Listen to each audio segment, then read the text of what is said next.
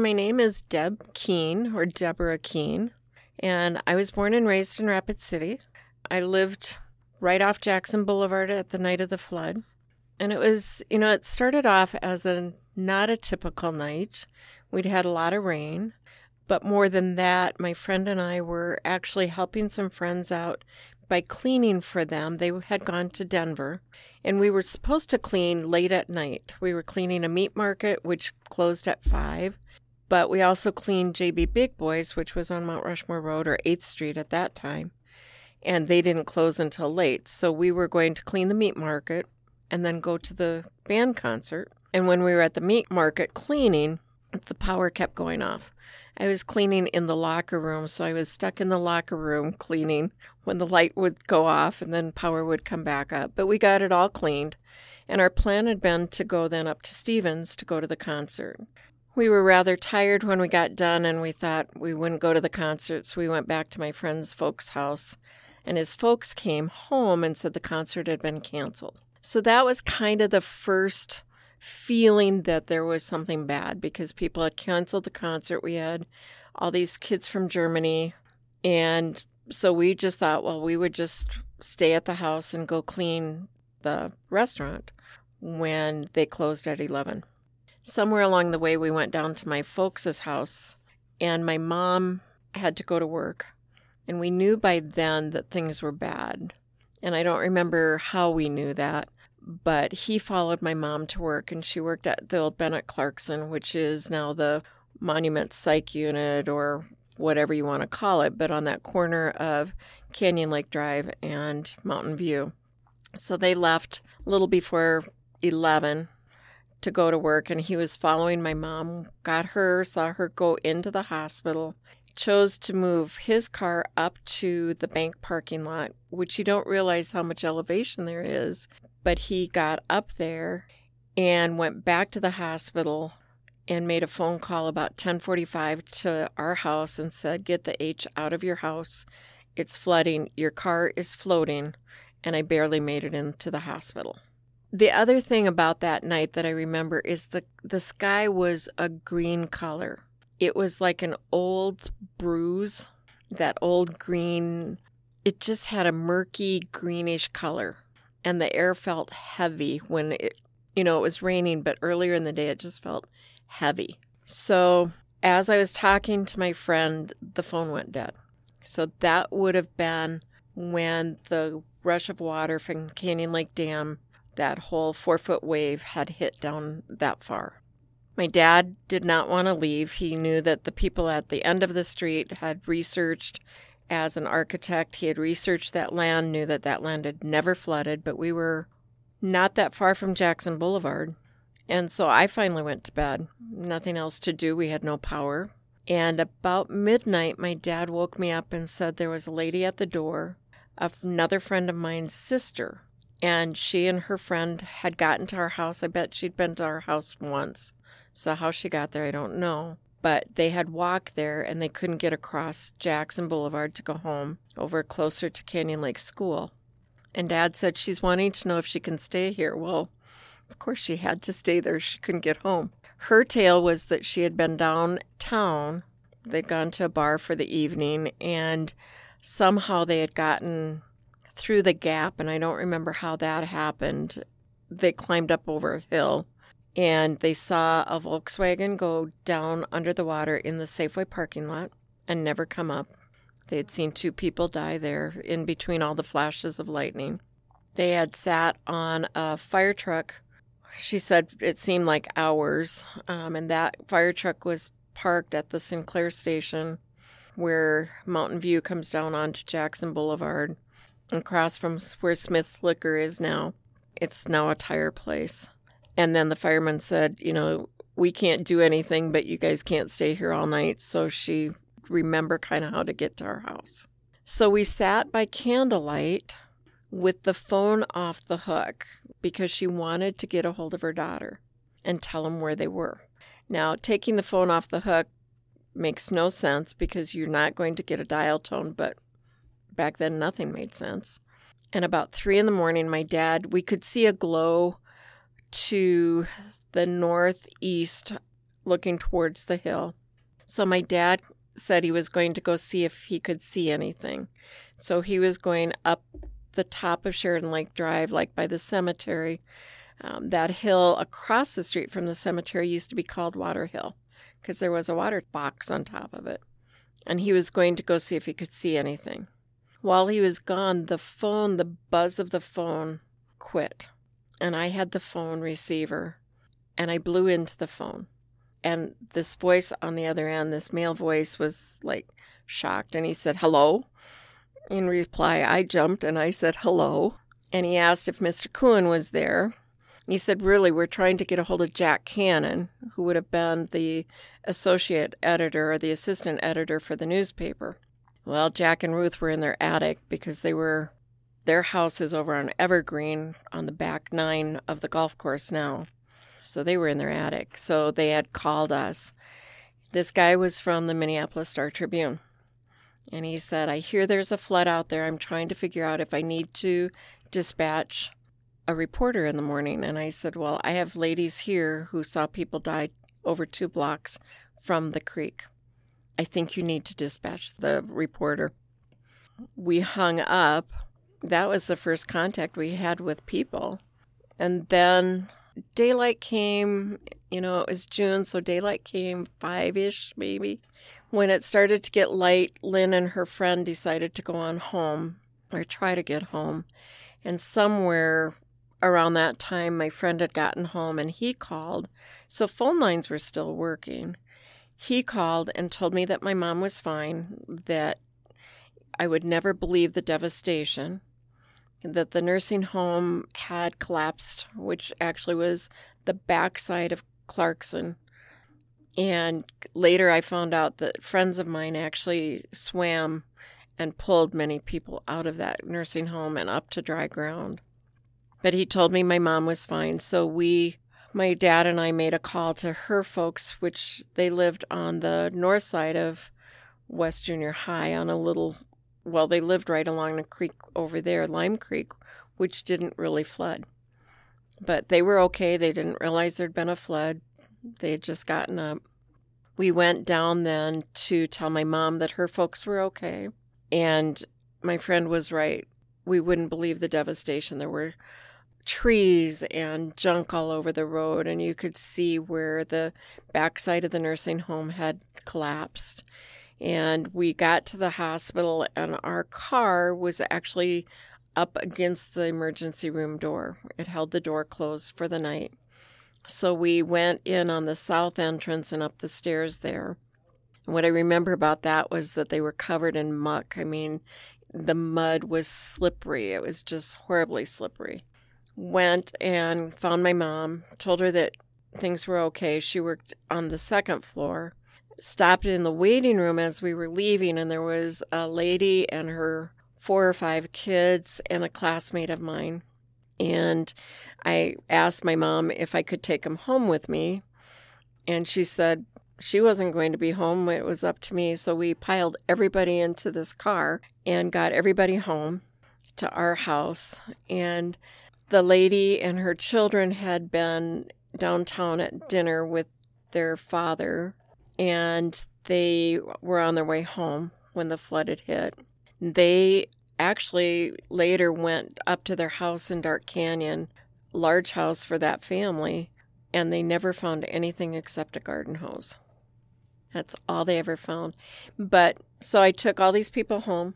Uh, my classmate was able to call his dad, and he came and picked him up somehow the lady was able to get in touch with her family in Huron. So by that night at dinner time, I had her folks, her ex husband, and the kids all at dinner. I got them all home. She was talking that she needed to let her boss know that they were okay.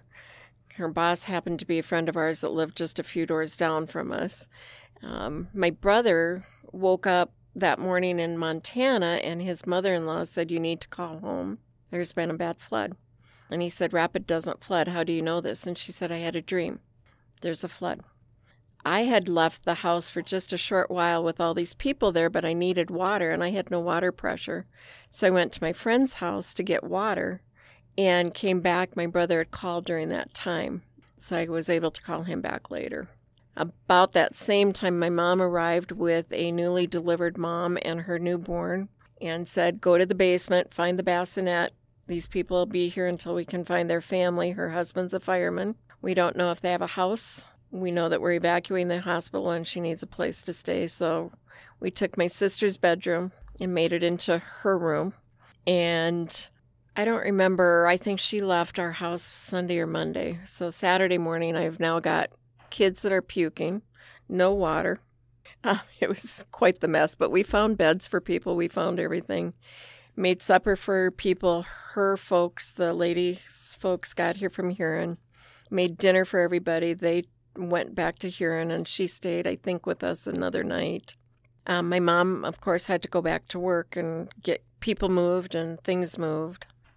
Saturday, other than that, becomes kind of a blur. I mean, I had tried to figure out where I was putting kids, and the kids were puking. We had two bathrooms, so we had to make, you know, one being you had no water pressure, so you had, you know, tried to figure out how to do all that. And then the other parts about that weekend that I remember were that, well, getting a hold of my brother, and because we were not injured, the military would not let him have emergency leave. So they made plans to get back to Rapid as soon as they could, which was the following weekend. My sister was in Sioux Falls. She was seven. No, she must have been older than that, but she was in Sioux Falls with some of my relatives. And I remember probably Saturday morning or Sunday morning, it was some really early hour. My uncle called. We hadn't even thought to call them and tell them we were okay. And they made arrangements to get my sister back to Rapid City. My dad wanted her to stay in Sioux Falls. My mom realized as a young kid she needed to come home and see that we were okay. So we took that phone call. I don't remember when, but my dad said Yvonne's not here and I can't make that decision. My uncle saying, What do you need? And I said, I need water. And he said, I'll, I'll send a couple gallons. And I said, No, you don't understand. I need water. So I told him to get halazone tablets so I could purify the water we were able to get because we knew water was not going to be pure with the water purification system down. Other things that I remember were that the hospital had to be emptied. They took the babies, the laboring moms, everybody ended up over at the Catholic hospital. They ended up at St. John's, and all of the supplies had to be moved. And so I don't know if that was Monday or when, but somewhere in there I started helping with moving supplies. And to go through the gap, you had to have a pass because it was martial law. You could not travel back and forth. So every time I'd go through the checkpoints, I'd have to show my pass. And again, the stairwells were treacherous carrying things, but we had to move all the formula. We had to get diapers over there. So I helped with that the week was kind of blurry. I mean, we couldn't I couldn't go back to work. I worked at what was then Gilson Inn. They'd had, you know, flooding. The swimming pool was flooded, the first floor was flooded, our outer rooms were all flooded, and so we couldn't go back to work for quite a while. So the rest of the week, I don't remember a lot of it except bits and pieces like a good friends of ours where Boyd's West is now. That was a hardware store. It was Hardware Hank, and even before that, it wasn't. I don't remember what the name was, but the water had come in the back and gone out the front. Haggerty's, where Family Fare is now, the water had come in the back, gone out the front, and taken everything with it. So, started helping with cleaning over there when you could. You know, everybody just pitched in and cleaned.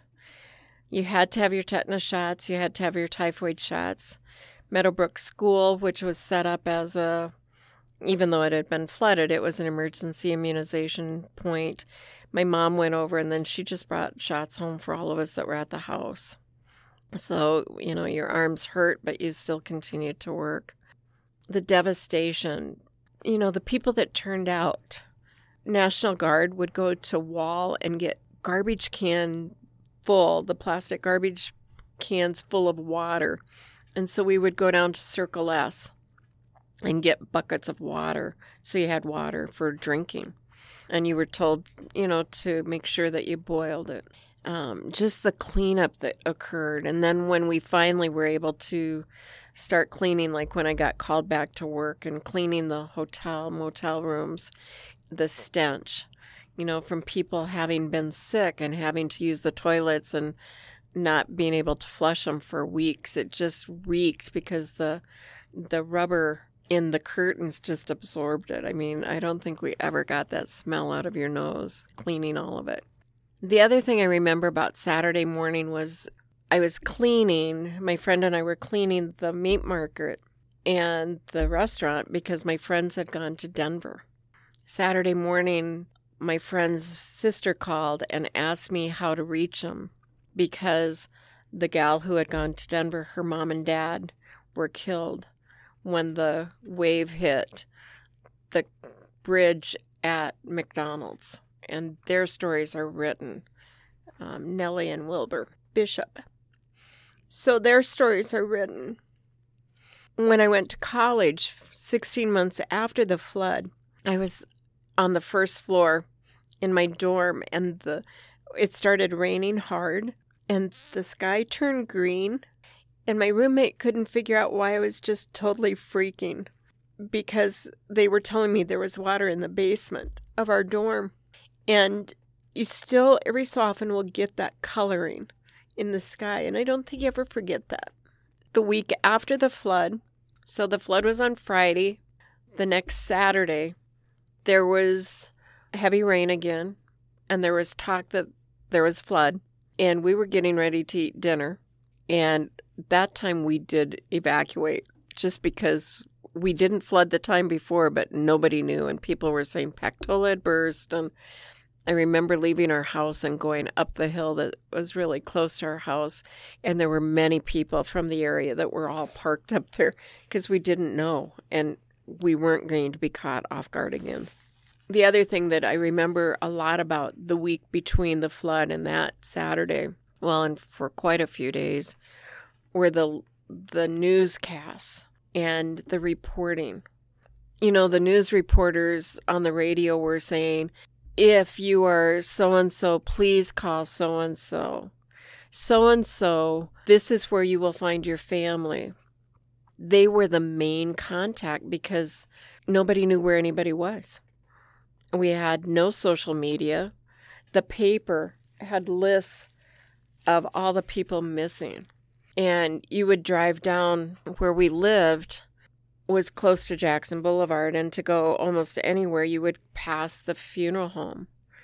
And there were refrigerator trucks at the funeral homes because they didn't have space for all the bodies.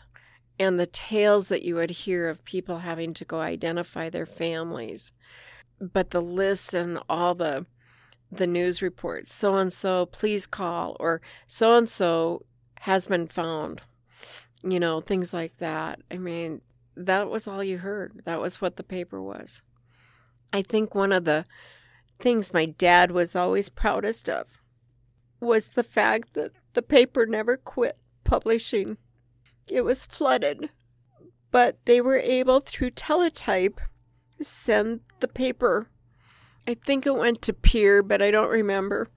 And it was published and brought back because a lot of them had also had flood damage, but they knew the importance of keeping the public notified of what was going on and who had been found and who hadn't been found. And and so I think whenever he talked about the flood that was his proudest. You know and I've I've watched and I've been a part of all the memorials the remembrances the walks. And I think that Rapid is a better community. You know, we have the floodplain. I've heard Don Barnett how many times talk, but he always remembers to talk about how Swanee said, We will never let somebody sleep in the floodplain again. And that is so important as we move forward to remember all the good stuff that came out of it even though it was so tragic.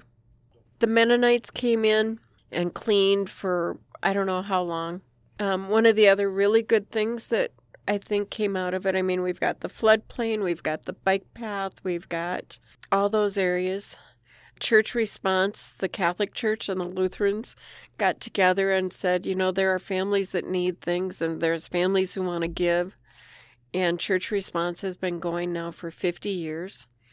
We've got that. I mean, there's a lot of really good things that have come out of the flood. The people that had the hardware store, their son was on his forever trip. He'd graduated from the mines, and he and a friend were in Europe on a three week trip. And they were in France, and this little Frenchman kept saying, Flood in Black Mountains, bad flood in Black Mountains. And, you know, in those days, people didn't just pick up a phone and call. I mean, you're on a trip, you kind of leave your itinerary with your family. And finally, they found a paper or something and realized because there's no black mountains, and they started kind of putting it together. Wanted very badly to come back home, but were convinced to stay and finish their trip. But it was, you know, very hard for them to not come home. But we cleaned, you know, you think of a hardware store and all the little containers of nuts and bolts. And I remember helping clean. Dr. Al Wessel was working there. I mean, that was his job in high school or college. And we cleaned out a lot of little bins of nuts and bolts because you tried to salvage as much as you could. Hardware Hank also sold it was called Westside Hardware. That was its name. They also sold china. And so when my brother and sister in law got here, we had brought all the china home, or we were bringing the china home from the store. And the Department of Health agreed that if we put it through the dishwasher, that they could resell it. So they would take big old scoop shovels and lift the boxes into a bin or something and bring it home. And then we would dip it in about three different tubs to just get the mud and stuff off it before we ran it through the dishwasher. And so we were able to salvage, but you know, the grocery store couldn't salvage anything. They had to get rid of all of it. So a dump truck and a payloader just started at the back and cleaned it out. Haggerty's, which is where Family Fare is now, basically the same thing. Somebody was telling me the other day about a guy who was trying to pick at some of the stuff that was out in front in the parking lot, and the police had stopped to pick him up.